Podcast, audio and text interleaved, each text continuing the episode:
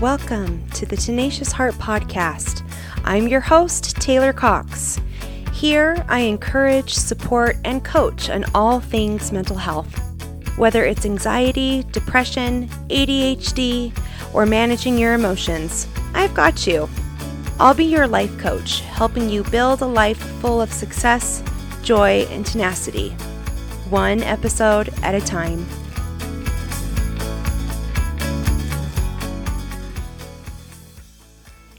Hello, hello. Hello, my tenacious hearts. Welcome to the pilot episode, guys. Episode one of the Tenacious Heart podcast. I can't believe it. So much work has gone into all of this, but I am just so grateful. I guess that's what I'm feeling is an overall sense of gratitude Thank you for being here. Thank you for putting me in your ears, your car, your phone, wherever you are today. I'm so grateful and so honored to be the one keeping you company today.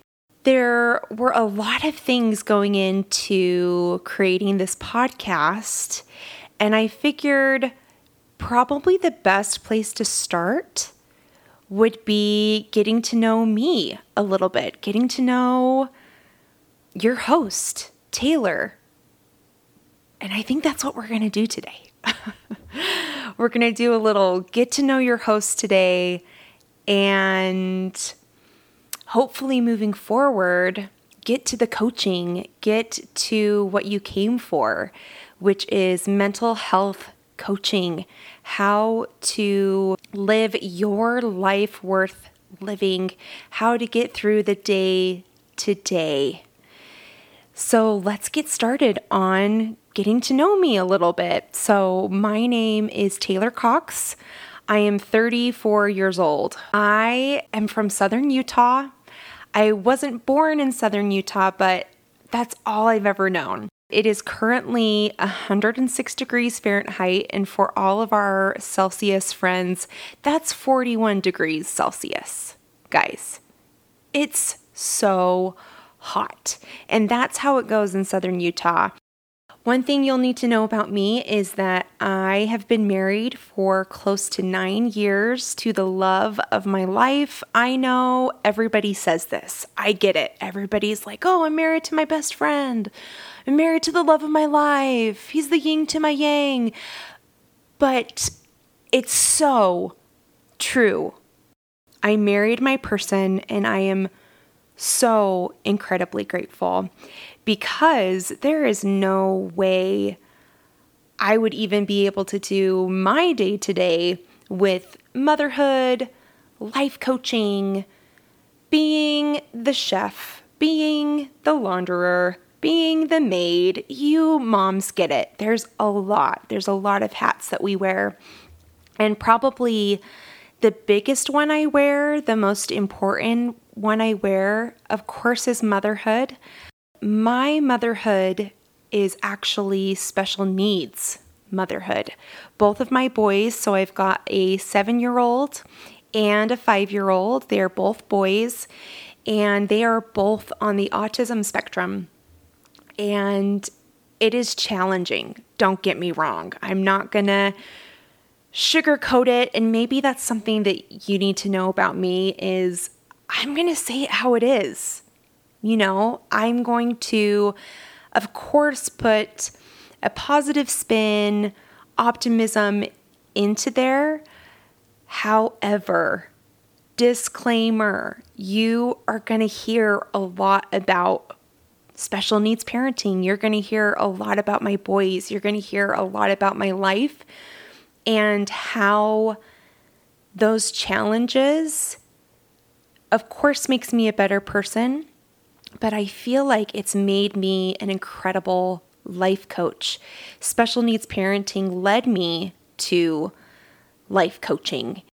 But like I said, my biggest role, the hat I wear that is the heaviest, the hardest, but is also so wonderful, is special needs parenting we've been in what I call autism land and we've been here for about six years. We're going on almost seven years. We got incredibly lucky, and for both of our boys, we caught autism early. Like we had the diagnosis in the bag before their second birthday. Like I said, it's been a journey. And in this episode, I want to talk about that. That's such a huge part of what's made me me and shaped me into a mom, a wife, and now a life coach. And it forced me to take a long, hard look at myself, my life, my choices, my patterns. Because for the most part, guys, life has been pretty smooth sailing. I mean, don't get me wrong. I, hello, my name is Taylor. I have ADHD. And so school was always very turbulent. And probably the most turbulent it ever was was between the ages of 17 to 21. So, of course, school was such a huge trial, and I thought for sure that that would be my trial. Like, oh, school's so hard. Getting a degree is going to be so hard. But little did I know what was coming. Me and Marshall, we actually went to high school together and middle school together. We've known each other since we were 12, and we had very similar groups of friends.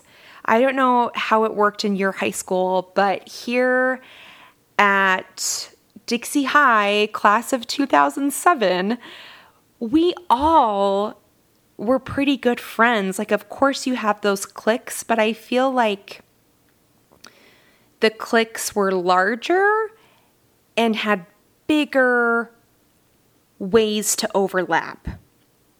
I don't know if I'm making any sense. If any of my class of 2007 is out there, you get what I'm saying. Like, we were a very special, tight knit group.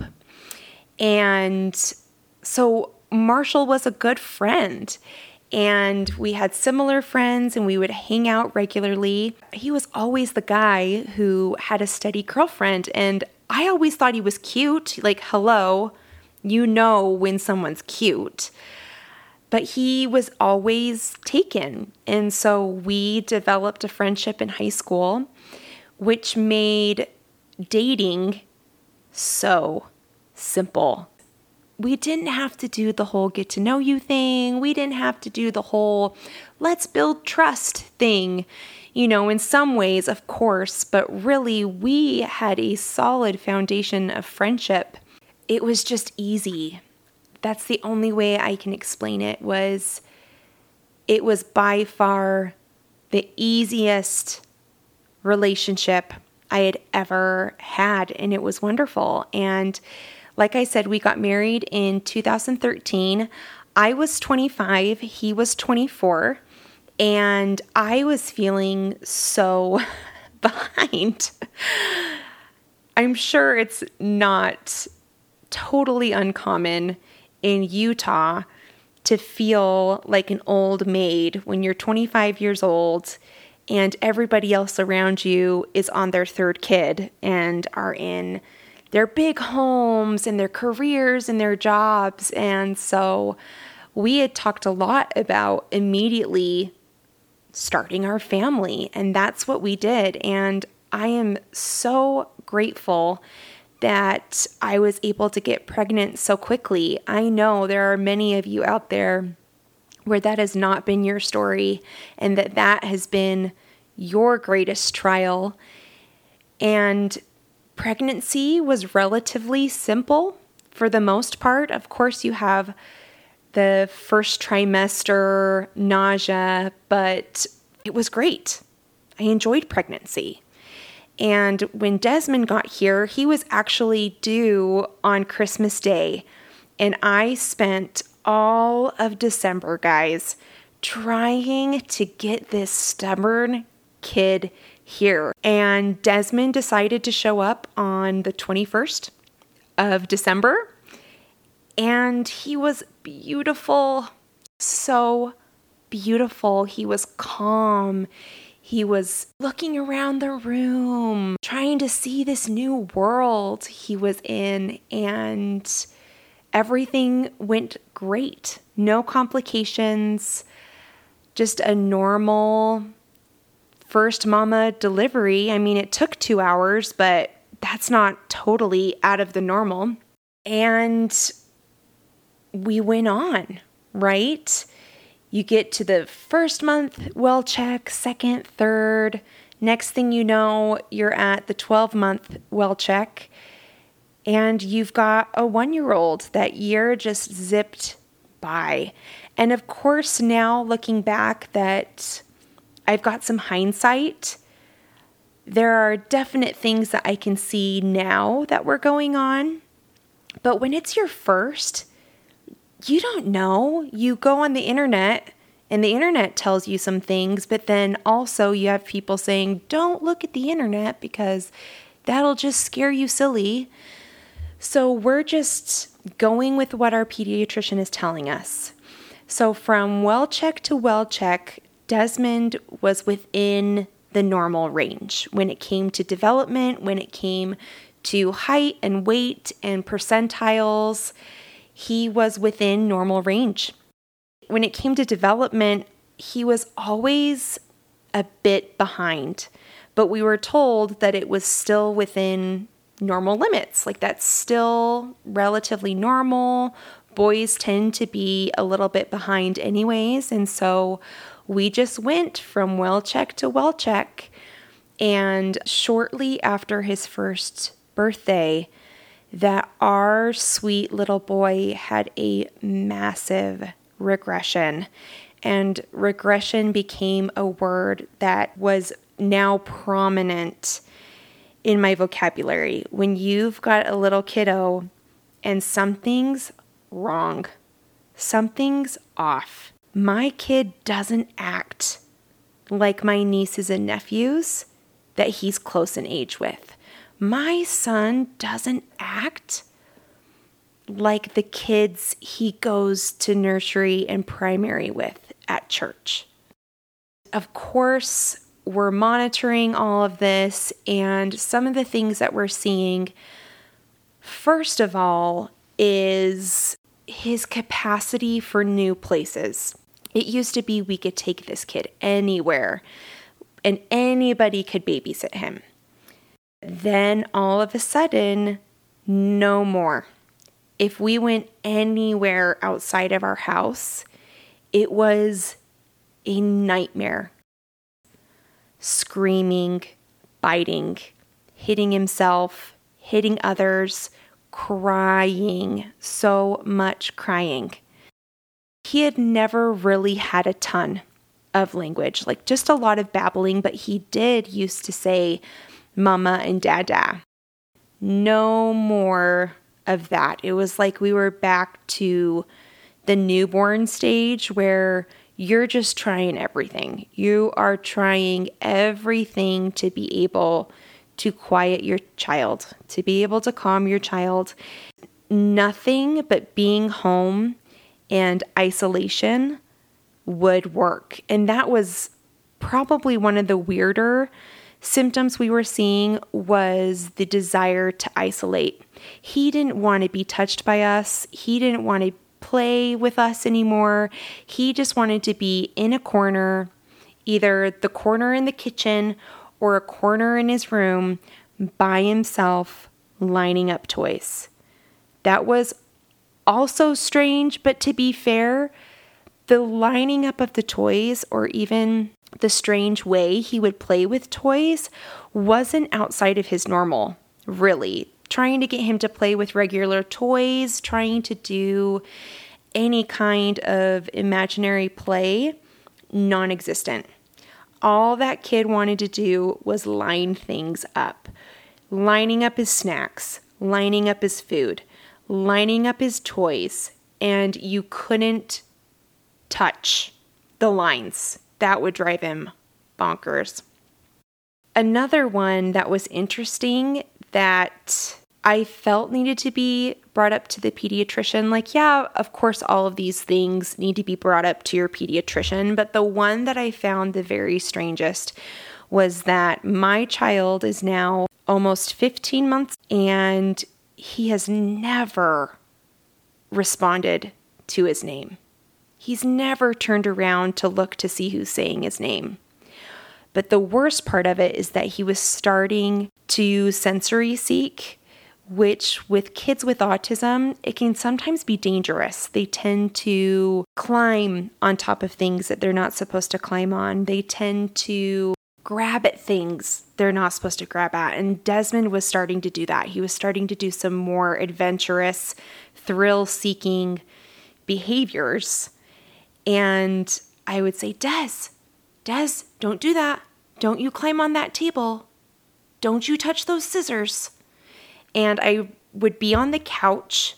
I would tell myself, okay, I'm going to say this three times, but then I'm going to have to get up off the couch and run over to physically stop him because he won't physically stop just by me telling him to. That was the one concern that I did bring up with our pediatrician at our 15 month well check because in my brain, I'm like, I'm not going to bring up this isolation stuff. I'm not going to bring up this lining up stuff. Like, it could just be a phase. But everything that I read on the internet was the responding to your name and responding to things like no start happening at like seven months, guys. Seven months old. So he was incredibly behind in that area. I had told myself, okay, I'm going to do this thing. I'm going to be brave. I'm going to bring it up to my pediatrician, even though I don't know or really want to know what's wrong, right? It's that heavy, heavy state of denial where you bring it up in the hopes that, oh, that's totally normal. That's within normal limits. He's good. I waited until the very end. I just couldn't get the words out. And it was when he said, Okay, mom, is there anything else? All right, so I do have one concern. So when when do children start responding to their name? I have never felt that kind of energy shift in a room. It was tangible, you guys. And he looks at me and he goes, What do you mean? And so I showed him. I, you know, went across the room. He was playing with his little toy, and I tried calling his name for a solid minute. No reaction. He's just still playing with his little car, doing his thing. So then Dr. Merkley starts asking the real questions. How does he do socially? Is there any kind of things that he used to do before that he doesn't do anymore? What is his play like? Is there anything odd about his play? Is there any kind of repetitive behaviors? Like, does he flap his arms? Does he rock back and forth? Does he like to twirl? Desmond was actually repetitively biting his knuckles which we then learned was stimming. And so I brought that up, showed the doctor all of that, and that we were working on it, that we weren't sure really what it was, but every time he would go to lift up his arms, I would just be there, right? Because you don't want your kid biting their knuckles. He asks all the right questions, all the ones you're supposed to ask. And we get to the very end, and he says, Okay, Taylor, there is absolute cause for concern. All of the things that he's doing, he should not be doing. That's not regular, typical 15 month old behavior. What we're going to do is we're going to run a lot of scary tests because what we've got to do is we've got to figure out if this is something really serious or if what Desmond's trying to tell us is that he has autism. And you guys, that's when the tunnel vision, right? The you can hear the little ringing, things get fuzzy. You're not super paying attention. And all I heard was autism. I'm trying to keep my composure. I'm trying to not lose it in front of our doctor. But immediately I call my husband bawling, bawling, bawling that something is not right with our boy, that they need to rule out all of the serious stuff. But if at the end of all the testing, if everything checks out just fine, they will refer us to a BCBA and they will refer us out to get a diagnosis for autism. And that was the first time I really saw Marshall break down. He had cried a lot at his uncle's funeral right before we had gotten married. But this was totally different. It was so much of the unknown, but also the very beginning of grieving the life that we thought we were creating. The baseball games, the vacations, the teaching your child how to throw, teaching your child all of those fun American dream things. That was the very beginning, only the beginning of the journey that we were going to be on. It took us about five months to rule out cancer, to rule out any kind of genetic issues, to rule out hearing, to rule out his sight, to rule out any kind of neurological deficit or genetic deficit that could be showing us signs of autism, but it's actually something else. And every time it was, it's looking great. His scans look good. Oh, it's looking great. He's hearing just fine.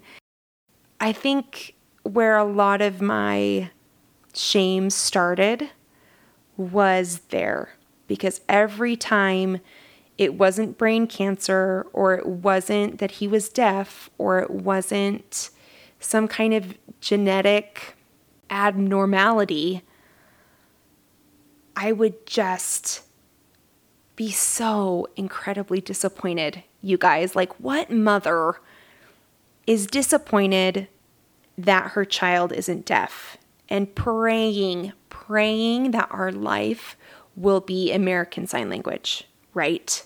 That was the very beginning of those really, really dark thoughts. And with every positive outcome, we were inching closer and closer and closer to an autism diagnosis. And Desmond was regressing hard. That five month period to getting to that diagnosis, he was a completely different kid. He was a shell of himself hardly recognizable. Personality, gone. Desire to connect, gone.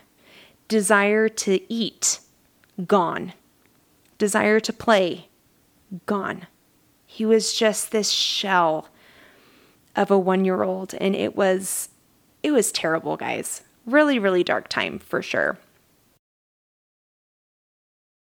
It was in August of 2016 that me and my mom, thank you, mom, for being there. My mom, Marshall was working, so my mom came with me because I was so nervous seeing the autism specialist. And we asked all of our questions. He asked us a bunch of questions, and then he did a lot of observing. Desmond was anxious. He was crying, running for the door. We couldn't get him to play with anything we couldn't get him to calm down. It was just this suffering child. And in my mind, I'm like, there's no way. We're going to have to come back another day. He's really, really having a hard time. He's not going to be able to get any kind of diagnosis, anything like that. Little did I know that that's what he sees regularly with severely autistic one year olds, almost two year olds at this time. He had done all of his observing, asked all of his questions. The last question we have was All right, what do you think? And the first thing that he said was, I think that we have been in this room for an hour and a half and Desmond has not looked at you once. And you're his mom. It's one thing to not look at the doctor. Maybe it's one thing to not look at grandma, but to not look at mom once or to not need mom to make things better, to not need mom to console. He didn't want to be touched. He didn't want to be consoled. He didn't want anyone. He just wanted to be left alone to figure out how to calm down by himself. I will never forget what he told us. He said, I can definitively tell you that Desmond has autism, but what you need to know is that this is not Asperger's. This is not high functioning autism. What I'm telling you is that your child is severely autistic, that he is on the other end of the spectrum and will need constant care to be able to function in the world around him. It was then okay, what do we do?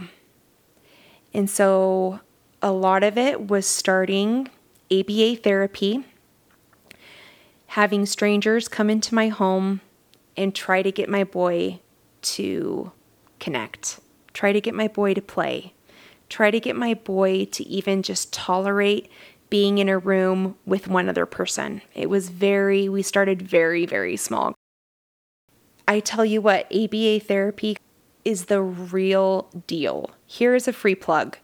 If any of this, if you're listening to this and you're like, oh, I'm in the southern Utah area, this sounds like my kid. Autism Therapy Services.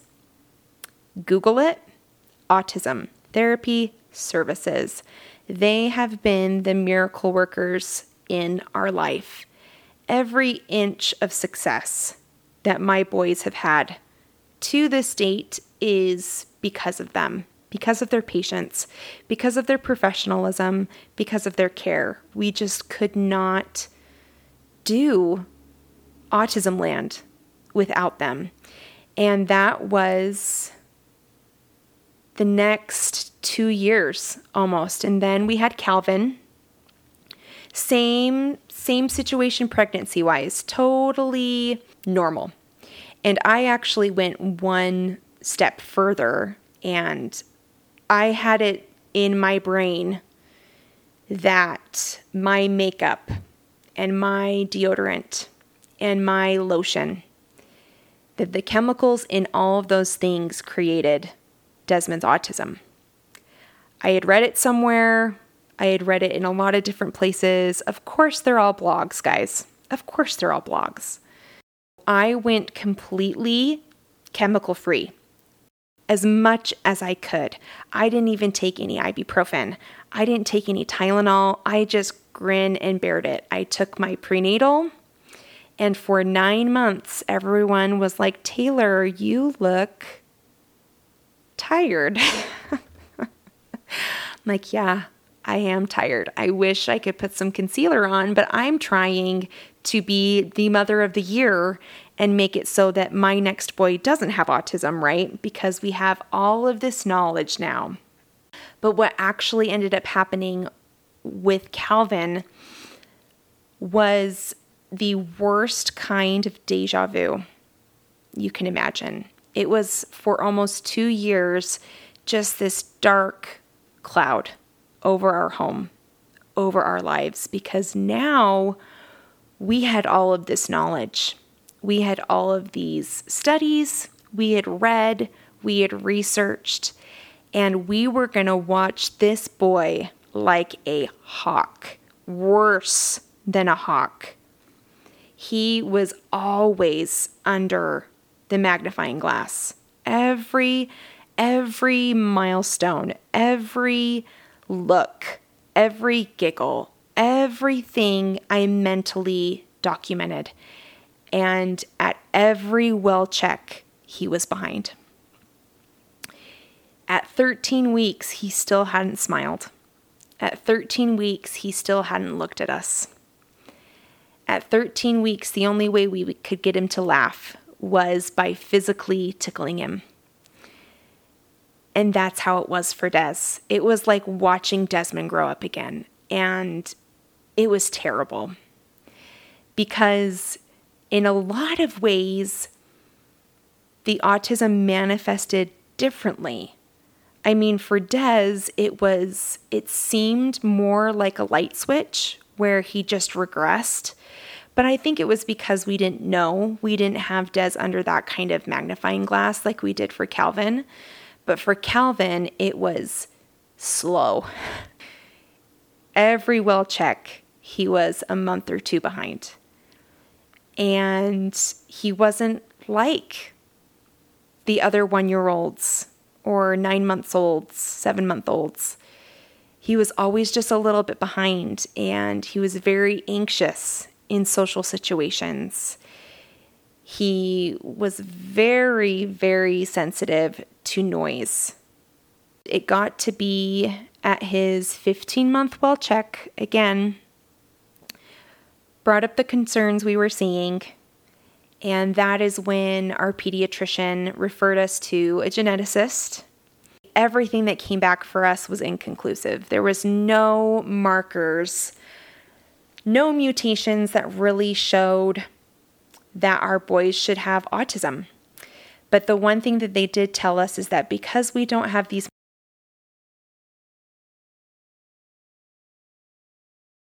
markers, because we aren't seeing any real reason to explain why your boys are the way that they are.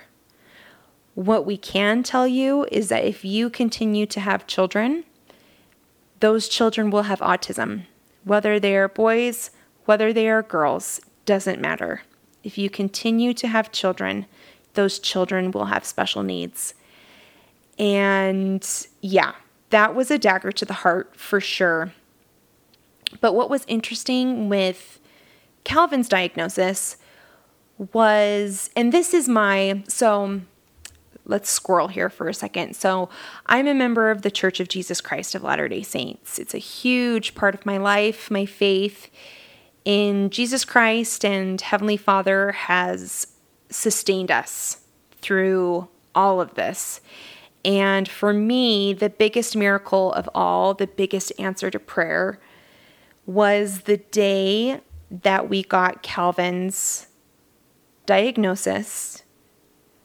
I didn't have a psychotic break. and I snicker at that, guys, but I'm being a little bit serious. Like, things were really, really hard. I was not doing well mentally and physically, to be fair, as well. Not sleeping super well. I was definitely on track for some kind of mental break. I thought for sure, for sure, if if I had another child with autism, that would break me. And the miracle of it all is that it didn't. I felt okay. I'm not going to tell you that, oh, I felt all of this peace and all of this comfort. It wasn't that. It was a sense of, you've done this before. You know the players, you know the place, you know the ins and outs of ABA therapy. It is not going to be strangers coming into your home. It is going to be angels. I tell you guys, any of you out there who are working with children with special needs, you are angels to the parents and the family members of those children. I felt more confident. I felt like, okay, we can take this on. We can do this. Ain't nothing gonna break a my stride. Like it was just this this feeling of fullness, this feeling of empowerment, this feeling of we've done this before, we can do this again. And guys, that's what we've done. That is what we've done so far. The beautiful thing of it all is that really all of that darkness, all of just the anxiety, depression, grief that I had to go through to be able to find some semblance of acceptance, I started to learn that the things that I was coaching, so at the time from when Desmond was born to having Calvin, I was working at a residential treatment center for troubled, struggling teenage girls. We were vigorously trained on anxiety, depression, skills to be able to combat those kind of things so that we could redirect our students to learning these skills, these coping skills, these strategies to be able to help yourself regulate, to help yourself feel better faster. We were specifically trained on dialectical behavior therapy that I just grew to love and research and read and practice. All of the autism in my life forced me to put into practice everything that I had learned at work. Whether it was dialectical behavior therapy, different kind of coping skills, all of that stuff, guys. I was forced. It was either sink or swim, right? It was either drown or start to doggy paddle. Start to swim in the darkness, in the abyss of everything that felt like was crumbling. And I came to find out oh my gosh, this stuff works. I do feel a bit better. Did it change my circumstances? No. Did it change my reality? No. Was I able to effectively walk through my reality and survive my reality? Absolutely. And really, that work that I did is what led me to life coaching. I'm telling you, it works. If you're out there struggling with anxiety, depression, grief, any kind of emotional suffering, I am telling you the strategies, the skills, the things that I implemented worked. Is there autism in my life? Absolutely. My circumstances have not changed. But my capacity to be able to walk through my circumstances, not only surviving, but thriving, building a life coaching business from the ground up, building this podcast from the ground up, being able to communicate and talk with each of you every week. I've been able to do all of that in autism land. It doesn't make sense. but what does make sense to me is that it works. And I'm passionate about it, guys. You can hear it in my voice. I'm so passionate about it. All of that mess, all of the hard, all the hard that is to come has made me into who I am today. And I'm in a place where I want to help you. I want to support you. I want to teach you and coach you on the strategies and skills that saved me. And I know that it can be the same for you. Of course, here's my little plug because hashtag I don't have sponsors yet, so I'll sponsor myself. www.tenaciousheartlifecoaching.com. Check me out. Go see my website. Go to my contact page. There you can make an appointment with me. You'll send me a little email. I'll get the email, and you and me will go back and forth to be able to set up a time where we can meet and go over the areas in your life where you need more support. And what's amazing is that really you don't have anything to lose because all of my first sessions are free consultations always. We talk, we meet, we have a little back and forth. You tell me the things that you're willing to share, and I tell you the ways that I can change your life, that these skills can change your life.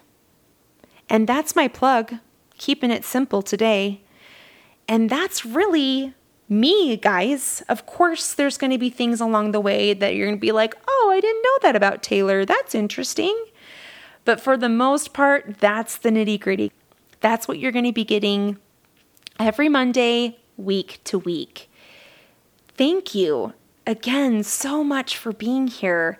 Next episode is going to be about Tenacious Heart Life Coaching. How did it start?